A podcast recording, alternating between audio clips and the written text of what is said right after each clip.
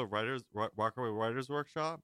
Hey, good morning. Um, we're excited about our guests. You could hear us chatting in the background when VJ was starting the show. But VJ, tell us a little bit about our guest. So Rochelle Fox is a New York City-based artist. Love all things nature, um, color, and creativity. Her mission is to create uplifting, meditative art with the intention of adding some beauty to the world. Uh, she loves traveling to new places, finding inspiration, and meeting incredible souls along the way. All she needs is a good cup of tea, her sketchbook, and some sunshine. Welcome, Rochelle. Welcome. And I, I'm going to start us off with a random question. Okay. Just to a question you might not expect. What's your favorite animal and why? Oh, that's a really good question.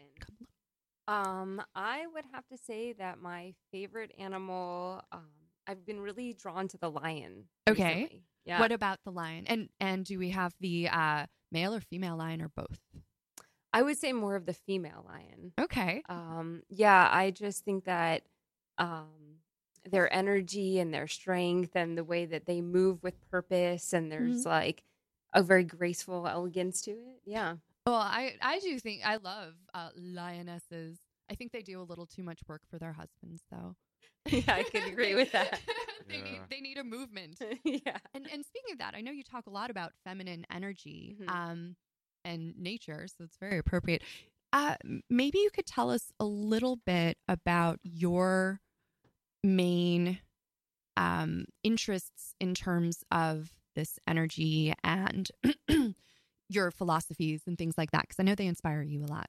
Yeah, that's uh that's really true. So I think for me, um, over the last couple of years, especially, um, I have really explored several um, different types of spirituality and energies, and I've really gotten to a lot of goddess work and rediscovering those stories and how influential they are as a sort of mythology. You know, I think that growing up, there was a lot of like the hero stories and and the men and and the superheroes, and now even more you'll see like Superwoman or Wonder Woman rather, Mhm. and and things like that. And I, for me, it's been very inspiring to reconnect with that like strength Mm-hmm. Mhm. as a woman, and not just like oh I'm the the sidekick to the male character. So, is there a know? particular um, religious tradition that you're taking the God's traditions from, or is it Hindu, or is it uh, what? What is the what is the religious tradition that you're mainly driving your? Um, I would uh, say uh, cultures from all around the world and different Uh-huh. backgrounds. I have some Egyptian goddesses that Oh, I work yeah. with, Oh, things which like ones? that. Which Yeah. Um, I'm really into Isis at the moment. Okay. Oh, good, Uh. I think she's really amazing and powerful. Um, and actually, a lot of this work came out of a collaboration that I did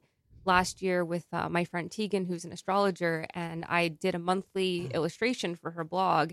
And that's where I got really into each month. I would draw a different goddess, Mhm. um, and that's where I really started to explore the symbolism and the mythology behind each one, which was really fascinating. just yeah. just for our listeners so i i studied ancient egyptian history and literature isis is a rare goddess because unlike other goddesses she does encompass the sort of generative quality but she's an actual magician rather Mm. than a witch or Yeah. you know so she is an actual powerful magician she's the sister of osiris who's part of the death cycle um she is also similar in some ways to athena um, in terms of wisdom and power.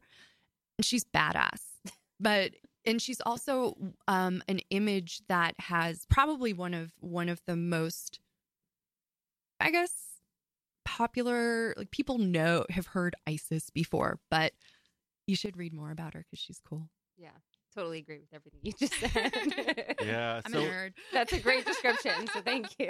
You're welcome. I get good, very good. excited So, about YouTube talking about the the engine, the kind of the mission or mission statement or the engine that drives your artistic practice, and going back to kind of how you uh, started with art and and your history with art. If you talk a little bit about that, and Sure. yeah, Um, yeah, so I've been doing art since I can remember as a little child, um, specifically with my grandmother on my father's side. She was very creative.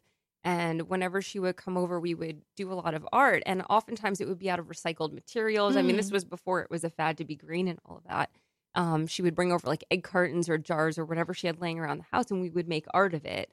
And the other piece of it that I remember is I would also go outside and explore by myself and, you know, pick up rocks and things like that and incorporate that into my art as well. So I've been into nature and art and recycling and using like natural materials for a really long time. and um, I've explored several different mediums, but I think it always comes back to this idea of like color and texture and nature and using what's around you for inspiration. So that's been a big piece of my process. I can totally see a memoir from you called My Green Grandmother. I love it. Yeah. That's good. That's good. beautiful. Yeah. So then you can have it, it's yours. Yeah. So you bring in the if you talk a little bit more about how you bring in the intuition and you bring in the uh, feminine energy and how you define that a little bit more about that a little bit more about if you talk a little bit about like how how do you distinguish the feminine and the masculine and, and, Mm. and how does where does that exist because you know I, we all know that you know many different people uh, have both those energies and how Well, you're able to everyone does and Right. uh, and how you are able to uh, talk about that or uh, actualize that or or even Yeah, just, just, um, um, turn it over in your mind. yeah how do you yeah. visualize it yeah I, I think that's a great question. Um, I think for me, first of all, I think everyone, like you said, has a masculine and a feminine. It's based on like the yin yang. You know, we have that balance. Anima, animus. Exactly. Right.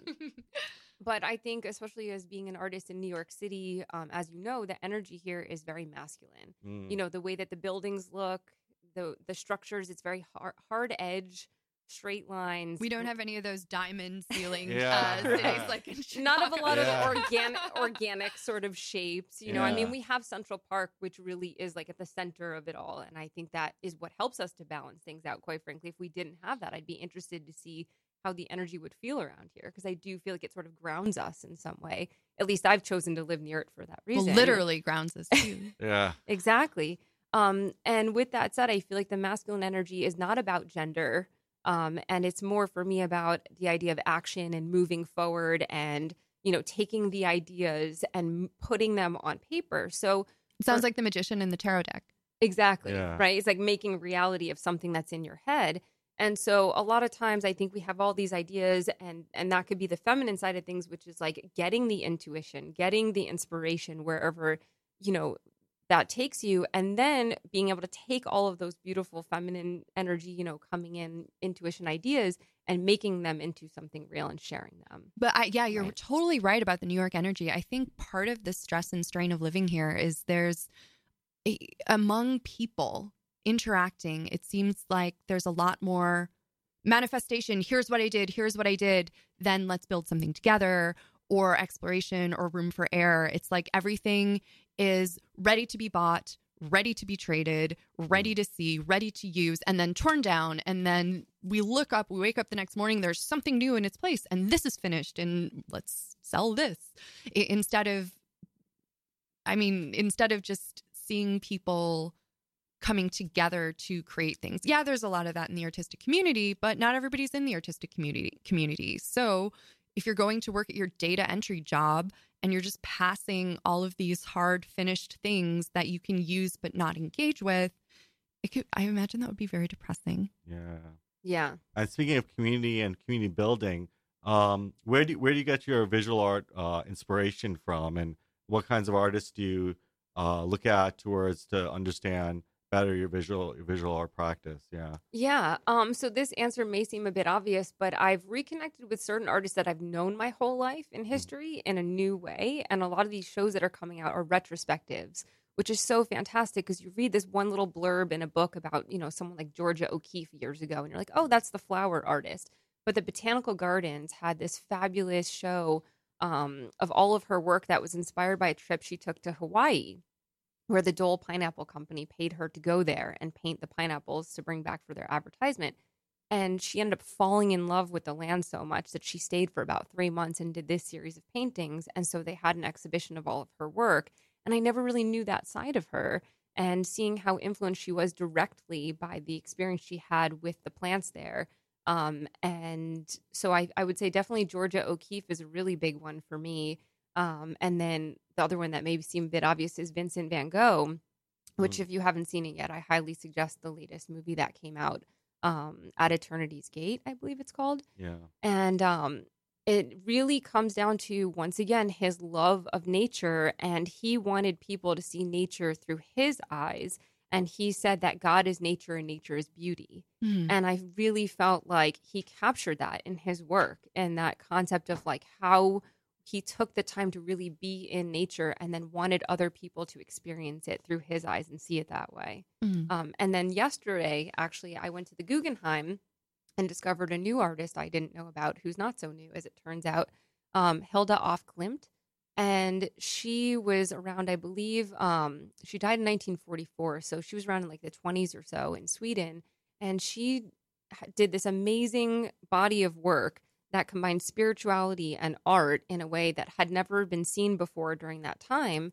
And she created a collective of five other women, and they would get together and connect with spirit and then channel these messages and find a way to paint them with symbols that they didn't even understand as they were painting. And then she went on to do a whole series of these, you know, they're like 10 feet by 15 feet paintings. And she put in her notebook not to show them in public for another 20 years because people wouldn't be ready to see them just yet. Can you Mm. tell us a little So, bit about just what these incredible. canvases look like? And um, I mean, obviously, you don't have to describe anyone in particular, but just some of the shapes and colors and how you think those things um, brought across her intent. Yeah. So one of the very first um, groupings that you'll see when you walk in is there's like the first room on the right as you enter, and it's just like a series of about eight paintings that are about 10 by 20 feet, maybe. They're massive. They go all the way to the ceiling.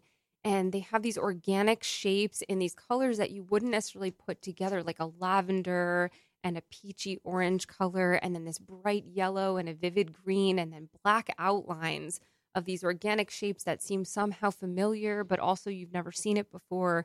And they're very um, organic and you know floral in nature, and a lot of spirals. Mm. Um, and and she talks about the spiral as a symbol in particular that she was very drawn to because it has a regenerative um, growth, you know, like an infinity type of energy to it. Well, and the Yeah. Nautilus spiral um, and those things are just uh, all throughout nature. And it's like as soon as you start looking for them, they redouble. Like looking at a snail's shell, looking at a nautilus, even spiral staircases. Mhm. Um, this sort of in and out and leading to, as you said, infinity. But it, it's something that I think, even though we've become so disconnected with nature, still resonates unconsciously, subconsciously with a lot of people. Right. And even the Guggenheim itself is a bit of a Uh-huh. spiral walking Yeah. up. So it, Mhm. it really tied into the whole theme of the show really beautifully. I'm really interested in the idea of channeling and uh, uh, how uh, using the spiritual world or using spirits specifically to kind of generate art or like can you talk a little bit about kind of how you what your understanding of that is of that that terminology and and how that plays out in a as an artist how that would play out in a, in a real world uh, sure. perspective yeah Um, so I've actually done a lot of research and reading on this subject, on the idea of channeling, and I think for a lot of people that experience it, they they speak about this idea that they sort of get into a meditative state and they get out of the way so that they can receive messages from a being of some sort. can you just tell know? Sorry, can you tell me what channeling is? Okay, I don't know. Yeah. I'll do my best to describe it, but the way that I've come to understand it is essentially that you are connecting with something like a higher being, right? Like a, a spirit world higher being, something not in the physical realm that is giving you a message and information in some form Mm. right so whether it's you know you can read um i'm trying to remember uh okay so there's a really famous woman called esther hicks and she channels a being called abraham hicks. It's like a world renowned um you can youtube it.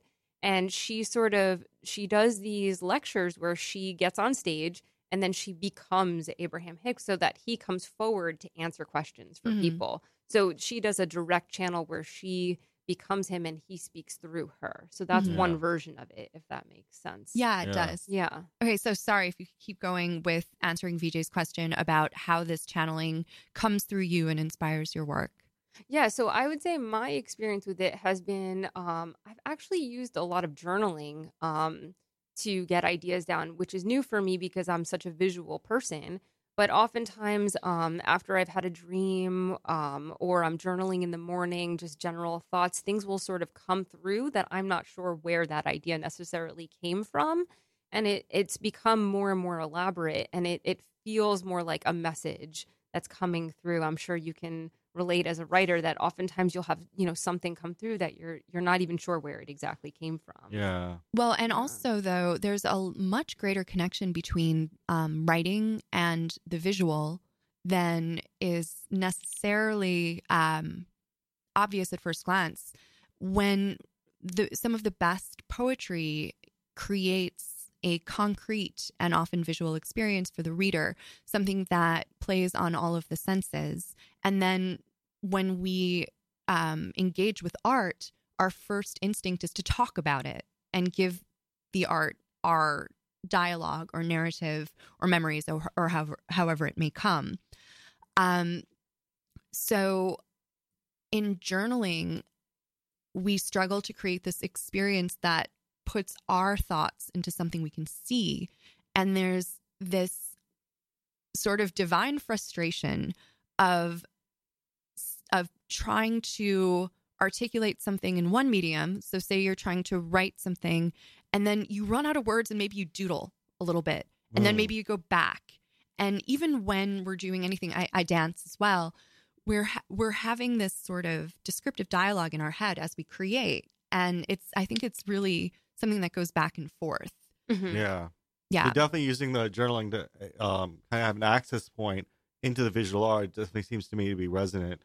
You know, I can understand how using different mediums can help, and also, um, I would say that the, uh, channeling also, in my perception, it kind of allows us to kind of be free of our identity constraints. You know, that we think like, oh, you know, um, I'm only capable of doing so much, or uh, as an artist, you know, you say, oh, there's only so much that you know limiting but rather using the channeling is allows us to liberate ourselves into different um aesthetics and different uh, opportunities be more powerful gain that power would you Mhm. say that that's kind of the key into it or how do you interpret that Yeah, I think that's a really good way to put it is that, you know, we are all connected on some level to something much bigger than ourselves. Mm. And that's just an entry point to that connection. yeah You know, it's like Elizabeth Gilbert, um, who wrote Eat, Pray, Love. Um, she talks about this idea of big magic. And she describes it as like ideas are all floating out in the ether, just waiting for the right person to take it home and nurture it and bring it out into the world Mm. and that's her ver- you know one of her versions of that idea is that you know there is this intangible thing that we can feel Mm-hmm. you know in the way that like two people across the universe or across the globe might think of the same idea at the same time because it's out there in the in the collective consciousness if you will you And- know And as somebody, um, as a very nerdy person with no real, uh, established, um, spiritual, I guess, dri- drift, um, if when when we talk about these things, I'm also a therapist, so let's let's go with that. When we talk about these things, and when people are skeptical about this energy bigger than our- ourselves, I kind of tell them you don't have to know exactly what you believe in, but think about stuff like seasonal affective disorder. yeah It is a phenomenon with everyone that when the weather changes, um, we are affected in different ways. Some people like winter, some people don't. Now, I'm not talking about the temperature. I'm talking about the fact that our moods and change in some way, and our moods are linked to our personality and our interactions with other people. And this idea of drawing energy from what's around us. If you need to be scientific about it, in the summer that has to do with vitamin D. In the winter, it has to do also like with lack of vitamin D, but also with being less active because it's cold outside and things that are happening in our bodies. So we all experience this big energy, whether or not we choose to discuss it with ourselves in what we would consider a quote unquote, I'm doing the air quotes, spiritual way. yeah but definitely also i think the artistic practice and all these practices deal with healing you know Mhm. Mhm. and uh, kind of dovetailing what you're saying there, um, you know, about seasonal affective disorder and all this kind of thing, that these are all one way of understanding these emotional and Mhm. psychological landscapes, and that kind of healing is also a part of self healing or self care, and is also a part of that process. And using art as a way to heal not just you know our personal histories or personal uh, traumas or dramas, but rather the collectives. So we're all kind of connected and understand connecting with the collectives uh, histories and, and traumas, you know, and, and being able to uh, achieve a point of healing for that. So if you're talking Right. about kind of how healing plays into your practice and how, um, you bring that space Yeah. in. Yeah. I think another good example that might help to illustrate what you're saying is that we do often think of ourselves as mm-hmm. individual Yeah. beings, right? Like this is me, my space, my identity, and you are over there with your space and your identity and everything that makes you you. And so I think because we don't have that physical contact that we think we are so separate. And a good example of that is, you know, the way that trees, their roots are structured. They've done all these studies where they see that they connect underground through their roots and they communicate that way. So if there are trees over here that need some type of nutrient, that they communicate to the trees over here that they need that nutrient and then they provide it for them. And they have this whole network underground that we can't see with our eyes, but it's all happening underneath. Mm. So this is making me think of social media, which Yeah. is a strange paradox. What do you think about that? I mean, we call it a web, right? Right. But just even that sudden interconnectedness, again, air quotes. Um, do you feel like that is a possible way that we can develop a human root system, or is that something that's stripping the nutrients from our emotional connections? Well, I think that the connection has always been there. This is just another outlet for us to connect. So, you know, maybe in the past we weren't as easily able to access, you know, talking to people across the world, but on an energetic level, I think we've always been just as connected as we are now. It's Mm. just that now we can see it more. And so it's like, oh, that's new. But it, I think it's been around forever since the beginning of humanity, you know? Do you feel that social media, though, takes away from the, I guess, habit of interacting with people on a face to face or physical level? Or Um, no? Well, you know, it's interesting because previously, like the last couple of years, I would have told you, like, oh, you know, social media does take away because I like being in nature around people and, and having that, Mm. you know, experience. But what I can tell you is over the last couple of years, I have found such an amazing community of people as I've explored my spirituality and my artistic career and finding other artists across the country that are Mhm. doing amazing work. You know, these women that have built careers and businesses doing their art and mentoring and teaching and they have become huge inspirations. I actually went on a retreat because I found somebody Hmm. on the internet. You know, I ended up in Bali with this woman I had, you know, only met once before, and those kind of things may not have been as easily accessible, you know, before. So I think it, it there is a good and a bad, and I think it's like anything else. It's our relationship to it. And I actually went to um, a fabulous talk at um, Lincoln Center over the weekend. Jon Kabat-Zinn, who's a famous uh, mindfulness teacher, and he talked about how it doesn't matter what you're doing, it's about being mindful about it. So, whether it's doing art or eating or being with people, a lot of people are doing something and their mind is somewhere else. And so, if you're using the internet as a way to sort of disconnect and numb yourself and not be a part of things, then yes, I do believe that Mhm. there are people going that route with it. But there are other people that are very mindful and very present and using it as a means to connect with other like minded people. Yeah, I think- I I want to just go back because I don't want to lose what VJ asked about the the healing. Oh, yeah. uh, coming Yeah. back to the art, and also um, you mentioned Bali Mhm. in this little Yeah. tan- tangent that Mhm. still related to. Uh, so maybe um, we were we were discussing Bali before the show. Maybe you could just try to sort of explore VJ's um, inquiry with talking about Bali a little bit. Would that, Sure. would that work? Yes, that's actually a perfect segue. Um, I would say that it has been a part of my healing journey. So last year, I went on a retreat in North Carolina um, with this artist, Alena Hennessy, and I really connected with her and her work. And she told me about a retreat she was hosting in Bali, which happened in May of this year. And within a week, I signed up. I just, I had been really called to go to Bali and I wasn't sure exactly why, but you know, you just get that feeling sometimes that you're meant to go somewhere. Bucket list. Exactly. yeah, if for nothing else, right? I mean, Right. who wouldn't want to go? Um, but either way, there have been certain places over the last couple of years that have spoken to me in that way. So, you know, for example, the last place was Barcelona and seeing the Sagrada Familia and all the colors and, and how Gaudi had this architecture that it, you know, it had a spiritual quality because it's a cathedral, but there, it was more of a spirituality because you're connecting with nature and everything in the building was, you know, inspired by something in nature. So, with that said, you know, I went to Bali not really knowing exactly why I was going, but just feeling like it was the right thing to do. Which, you know, going back to the feminine energy, I think that's the shift a lot of people are making now is we've been so in our mind and figuring out what to do with your life and, and having it all figured out with your mind. And I think a lot of people are dropping in and getting more into the practice of like listening like where does my heart want to go right now it's not about what you should or shouldn't do and i think living what, in new york what mistake would be the best one to make next? Yeah. yeah exactly Yeah. and I think that's the energy we're on in New York is like we don't often check in with that heart centered, you know, take a step back. It's more of what what should I be doing next? Where do I go? Who do I need to talk to? And so getting to Bali, you know, it's like any tropical place you go to as a New Yorker, you it takes you a good 4 or 5 days to meet their pace, you know, because Mhm. you realize how quickly you've been moving. And the way that you're talking to people and and especially if someone doesn't speak great English, you have to really slow down your words and and talk to them.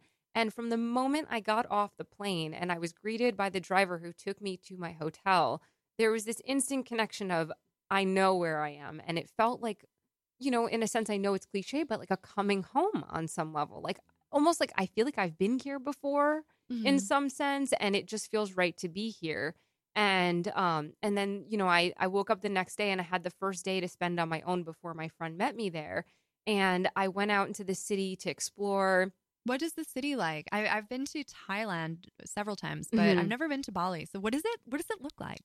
So I started out in Ubud, which, if you've seen Eat, Pray, Love, that's where she goes for the spiritual part of her trip. But basically, there's a downtown area that has um, all these little shops and there's outdoor markets filled with like really colorful. What kind of colors?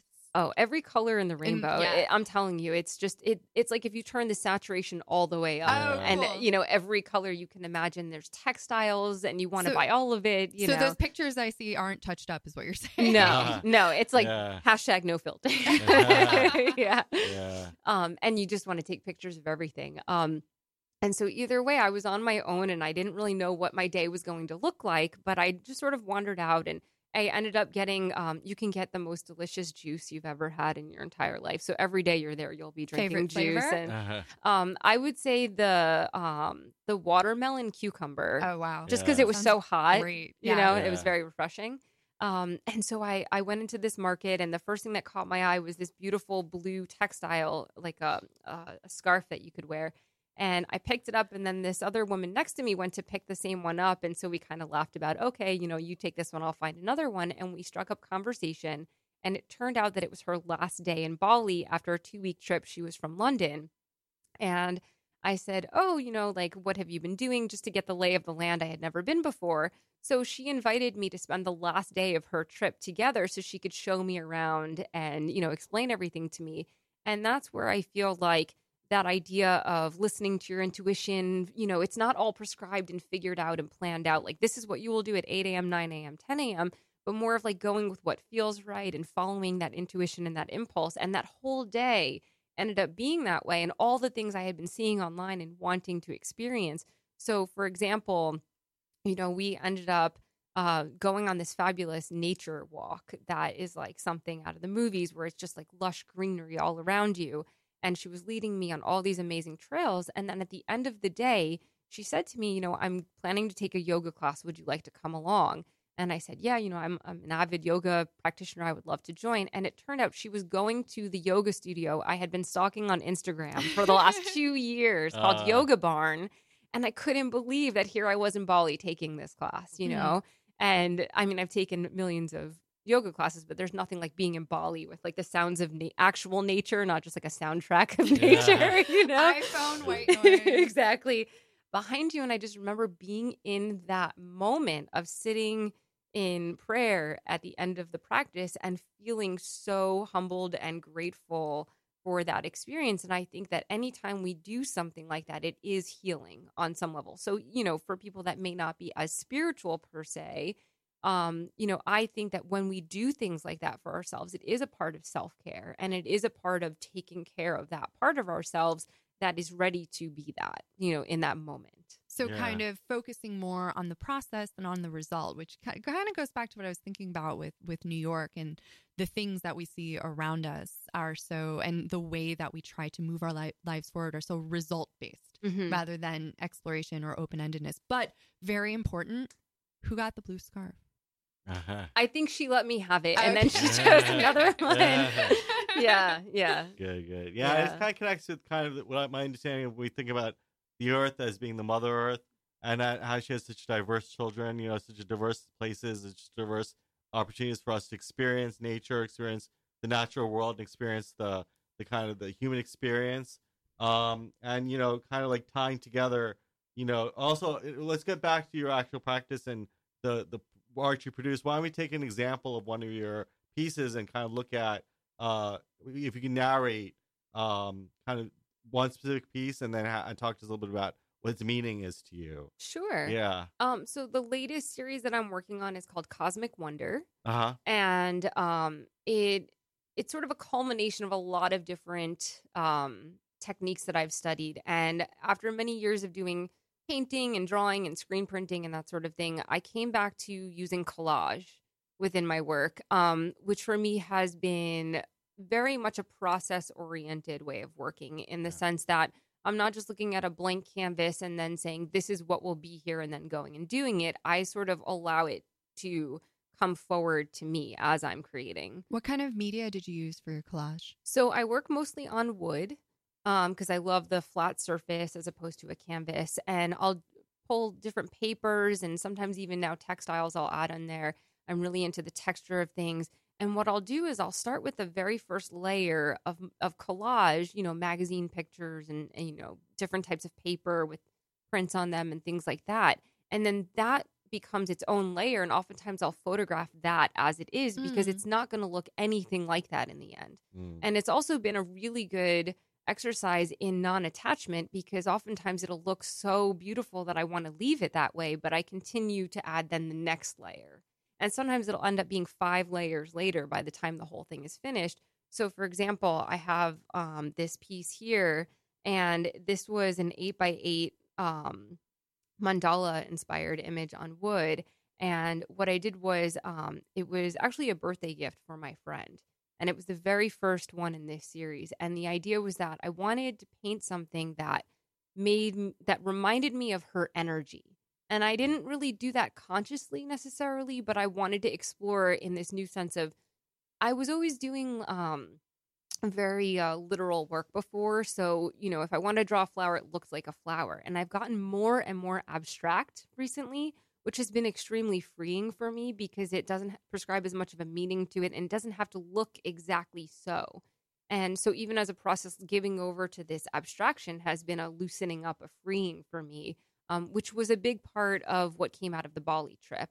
Was this idea that I went in drawing so tight and perfect, and when I came out, I was, you know, blowing out the colors in all different directions and using different pieces of things and and pulling it together so either way, with this particular piece, um, like I said, I was thinking of my friend as I was creating it, and it gave me such joy to think of all the colors that reminded me of her, and you know, layering the different images. And with this particular series, I've been using the shape of the sphere a lot throughout the series, and you know, the circle has a lot of symbolism to it. It's like it never stops and and ends. It's the infinity. It, it's the cycle of life. It's the season. So there's a lot of meaning you can ascribe to it. Um, and even uh, I just read this book called Joyful, and she talks about the aesthetics of joy, and the circle is the most joyful shape of them all.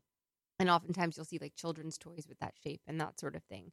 So for me, this piece um, really embodied someone that when I thought about them, it gave me pure joy. And I realized that I wanted to create more pieces that emanated that feeling to other people, you know? It's Yeah. also interesting. I, I don't know if you did this consciously or not. As as a writer, I'm kind of like, oh, by the end, everybody has edited everything down with you know too sometimes too much um, attention to making it go in a certain direction. But um, I see that, especially after talking about nature with you, it almost it, it's interesting to see how certain shapes like the sphere and the diamond are are sort of familiar familiar to us, but then those they're around the central um, sphere. There are these sort of triangular protrusions that to me look like blades of grass in a Mm. way, and they're not quite uh, uniform.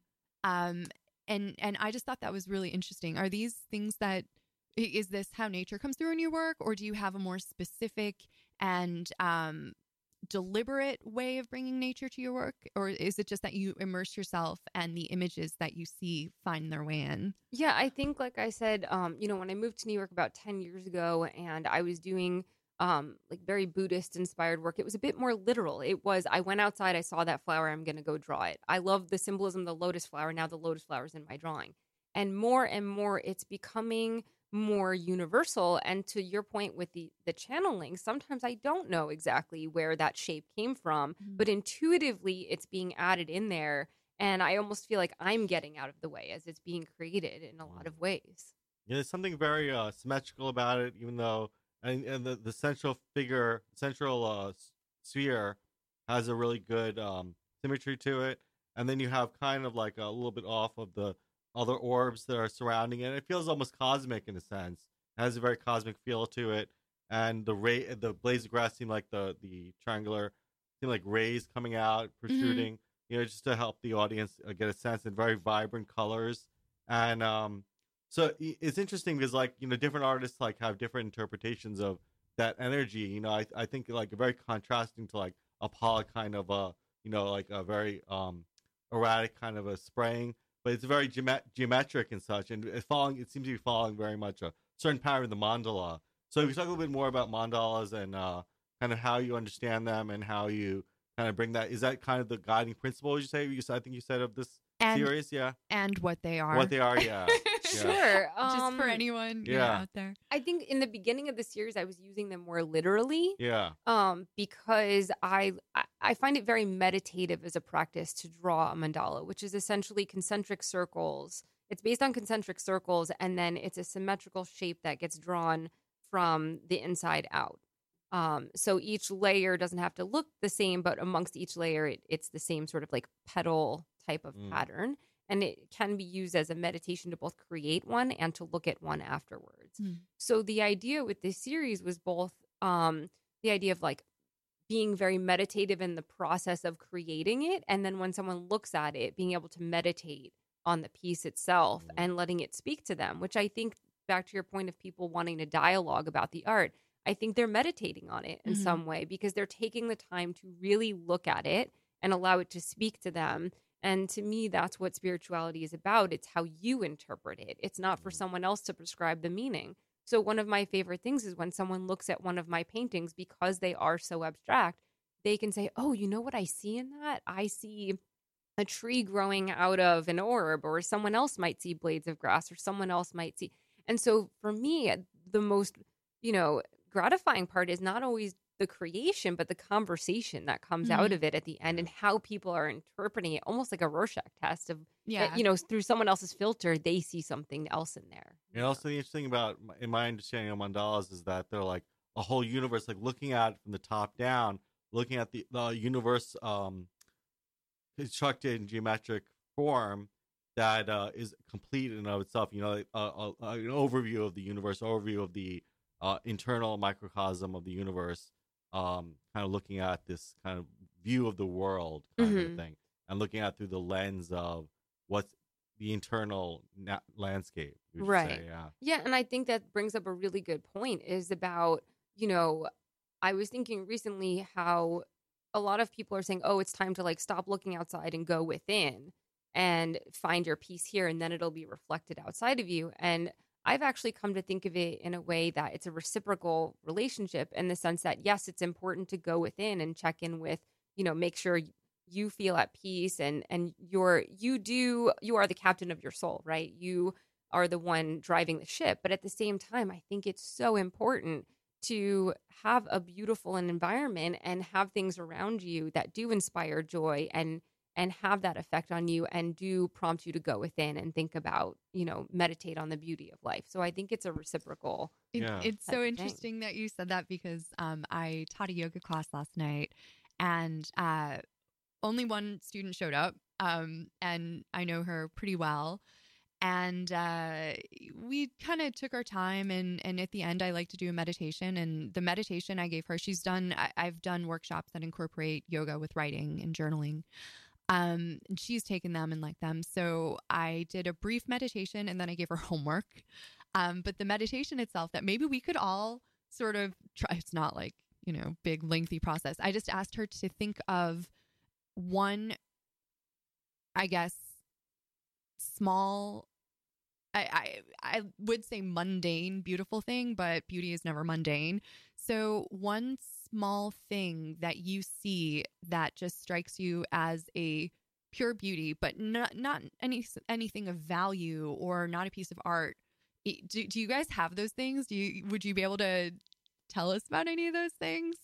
Yeah, I mean, what comes to mind for me is I've I've created like a, a meditation corner in my mm-hmm. apartment, and I've filled it with all sorts of little things like that that maybe on their own may not be as striking, but as a whole, to me, feel really like you know little things that I've sort of curated, if you will, um, and you know like crystals, and I have like my, one of my grandmother's necklaces, and, and little things that remind me of that beauty on some Mhm. level. Do you, do you have one that you could share? Um, well, I mean, I've, a similar kind of thing where I've collected different uh things that have meaning for me over the course of my life that I put in a little a little shrine that I keep um that I keep a cushion near that I kind of meditate on. I don't know whether they're that um common, but they're like kind of artifacts for my life. Like I keep uh uh pictures, images of Buddha, images of the Buddhas, and also I keep like the the um the three bells, the three uh uh that you chime you know, that that help me kind of remind myself of mindfulness. And I kind of put my hand through it and kind of I forget what they're called now, but they're like the the circular drums that have the bell inside of it, um, that you kind of turn to help you kind of keep mindful. Yeah. So that that's it's very um it's very good to keep connected and such and like keep connected and this kind of shrines and such help you do that. Mm-hmm. There's So- also a lot of just random stuff. Like Yeah. for me, after doing that little meditation, I realized that I was focusing a lot on getting her to, you know, talk, Yeah. think about it because I was the teacher, she was the student, she was the experiencee. but as I was walking home, I guess I was still in that mindset. And I live in Rockaway by the ocean. And f- it was foggy everywhere last night, but in Rockaway, it gets extra foggy Mm. so that you can only see about a block in front of you and a block behind you. Um, and there are the sounds of the ocean. But today, the fog was, or last night, the fog was so dense and low as I was walking down the boardwalk that, and just if you can picture this, some of the big buildings have these weird Christmas light things that are that just sort of project little dots. It looks like a thousand um, cat laser teasers on On all the at sidewalk, once. right? Yeah. Mm. Um, but the fog was so dense that it was um, refracting off the fog and kind of dappling the sky around me. So I had like these little things, these little dots of color all around my feet. And then it was kind of, you know, refracting off the clouds a little bit. And I felt like I was in this giant glittery snow globe. And it made me very happy. Yeah. Yeah, that- that's all I can say about it. snow globes are also a very underappreciated thing. You know, snow globes are very uh, great, especially now we're getting around the, the season for these kinds of uh, festive snow globes and such. There's always always great any time of year, but yeah. it's really great. I don't yeah. I don't know how I feel about snow globes, but I liked Yeah. the feeling of being in one. Yeah. I people have, I, I have actually a couple of snow globes that people have given me as gifts. I kind of don't know what to do with them. Right now, I rotate them out because I only have room for one on my desk at a time. So why don't we go into some of your um, the workshops you conduct and tell us a little bit about the format and the uh, the aspects of it for the listeners? Yeah. And what Sure. inspired you to What start? inspired them? you to start? Yeah. Yeah, so um, like I said, I've attended uh, several workshops and I've been on a few retreats, and it's something that I felt very connected to. Um, in the sense that you're gathering with other women and you're being creative. Um, it's something outside of your usual routine. Um, and you're coming together for a very specific purpose of taking that time out of your schedule to create something, to listen to your intuition. There's a bit of ritual involved um, not really, you know, necessarily for one type of spiritual um, belief system, but being a bit more spiritual going within. And I always walked away feeling so um, connected in a way, uh, is the best way to, to put it, both to my practice as an artist and to meeting other women artists and seeing what they were creating. And I always loved this sense of we're given the same materials, the same idea, and to see the different types of work that came out of it. And everyone's personality is so different, and so is their art. But we all start with the same materials, and I think that's such a good metaphor in general for things, you know. Um, so either way, I was really inspired, um, both as an artist and someone living in New York and wanting to create more community. And when I would go to other workshops, people would always feel so sort of like starved for experience like that. Like other people are looking to connect in that way and not, you know, that there's anything wrong with it, but something besides like going to the bar or going to a coffee shop, but really gathering with that intention. And so last year, I hosted my first workshop, which was called a goddess gathering because I was really into the goddess energy, especially at that time.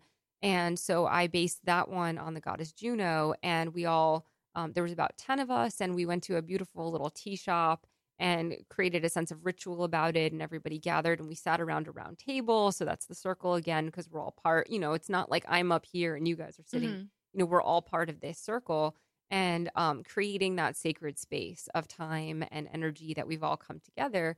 And, you know, we did um, a bit of meditation in the beginning because everyone's rushing. We're all in New York. You're rushing to get there and get settled in. And so we took time to like put our feet on the ground, really ground into the moment, call in all the energies that we're working with and set the tone. And um and so for that workshop in particular, we created what I was calling a moondala. Mhm. So it was based on the mandala, but it was for the new moon.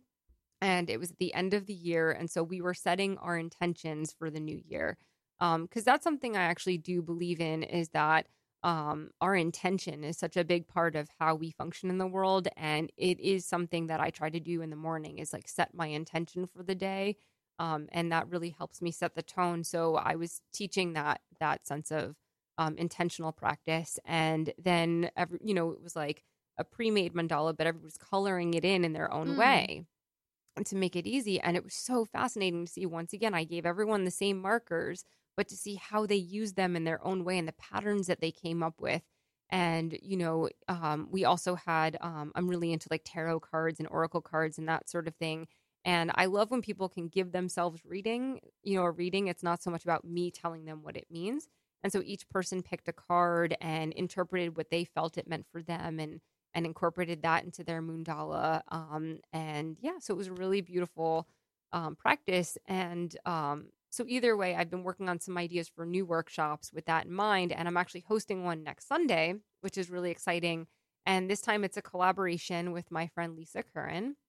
And um, she has an amazing experience with hosting creative workshops and art therapy and that sort of thing. And so she's bringing an amazing energy to the to the workshop, which I'm really excited about.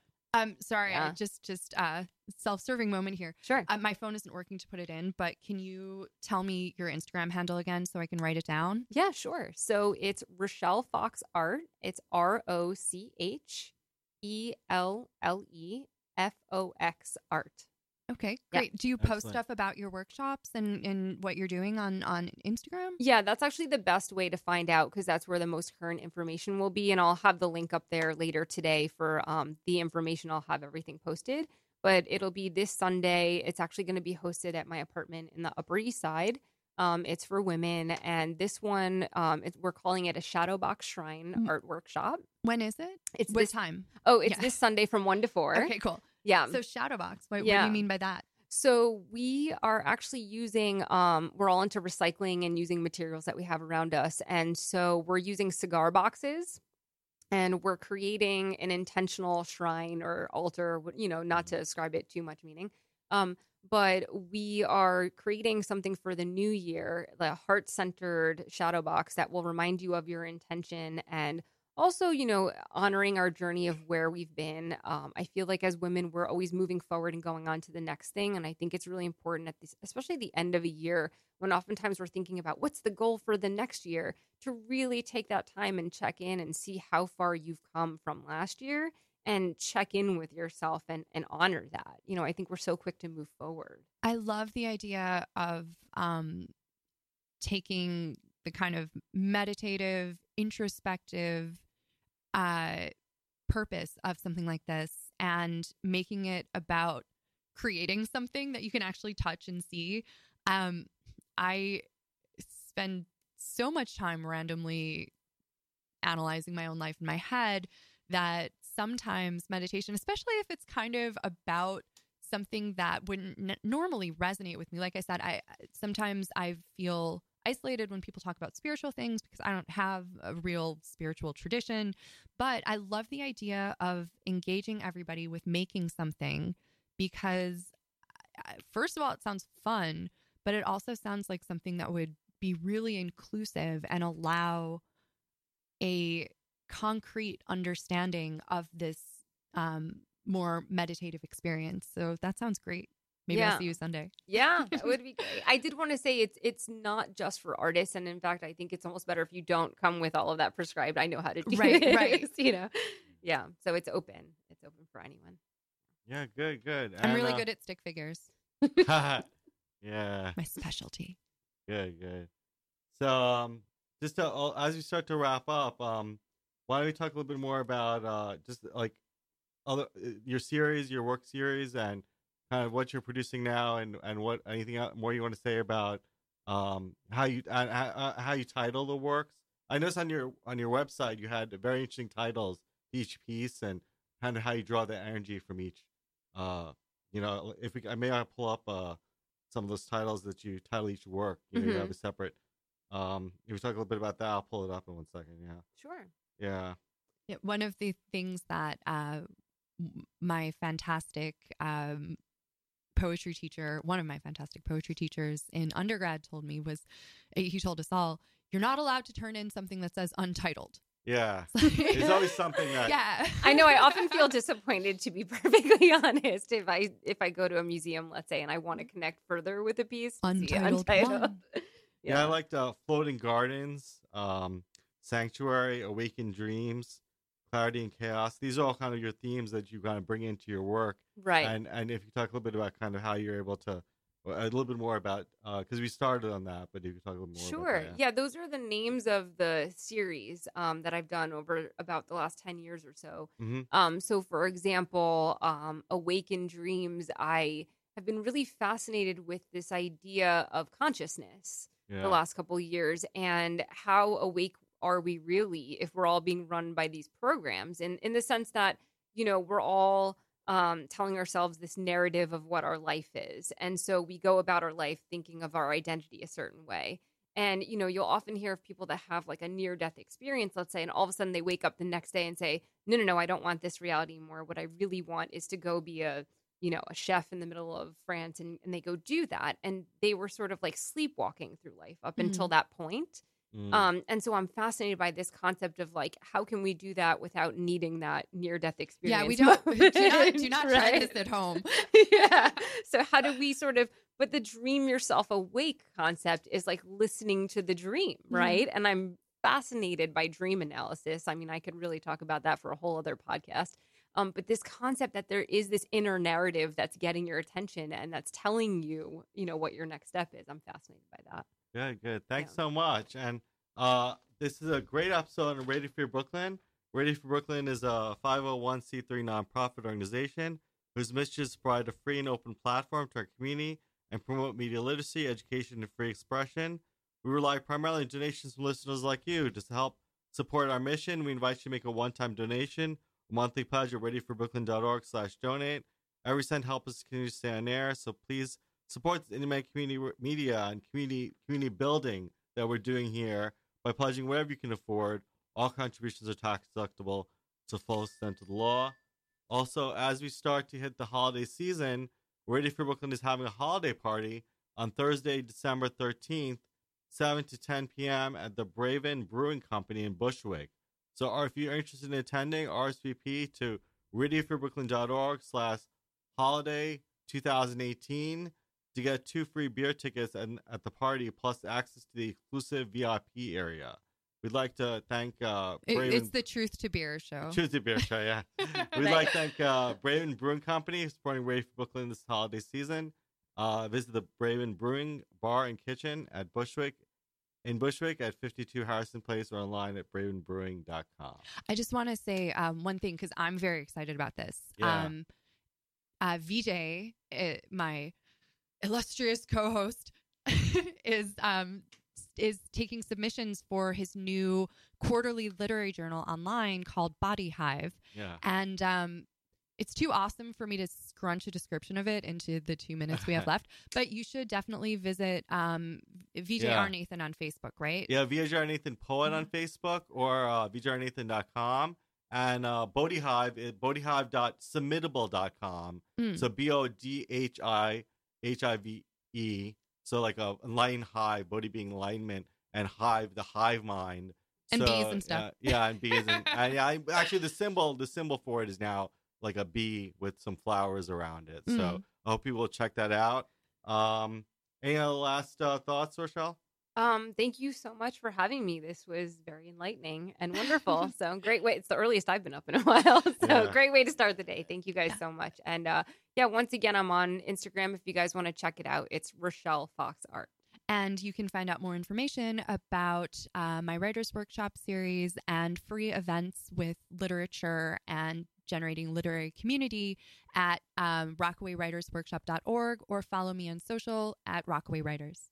Good, good. So taking us out is going to be uh, uh song "Dear Lion" from a new album that's just come out from Speakeasy, uh, and that's Speak and then Easy with E with the line over. You can find them on social media, and it's called "Dear Lion." Um, and we'll listen to that as we go out. Have a lovely day. Have a lovely day. Thank you, Thank guys. you. Thank you.